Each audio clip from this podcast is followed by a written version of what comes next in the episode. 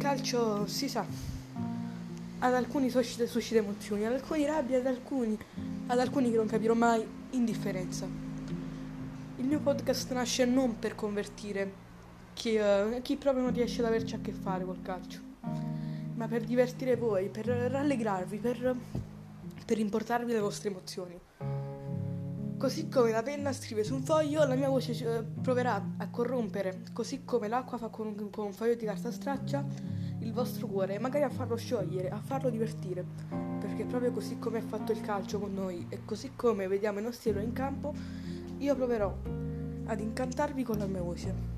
Forse 12 anni, forse sarà minuta, ma ripeto, il calcio, la vita, il, la storia non ha età.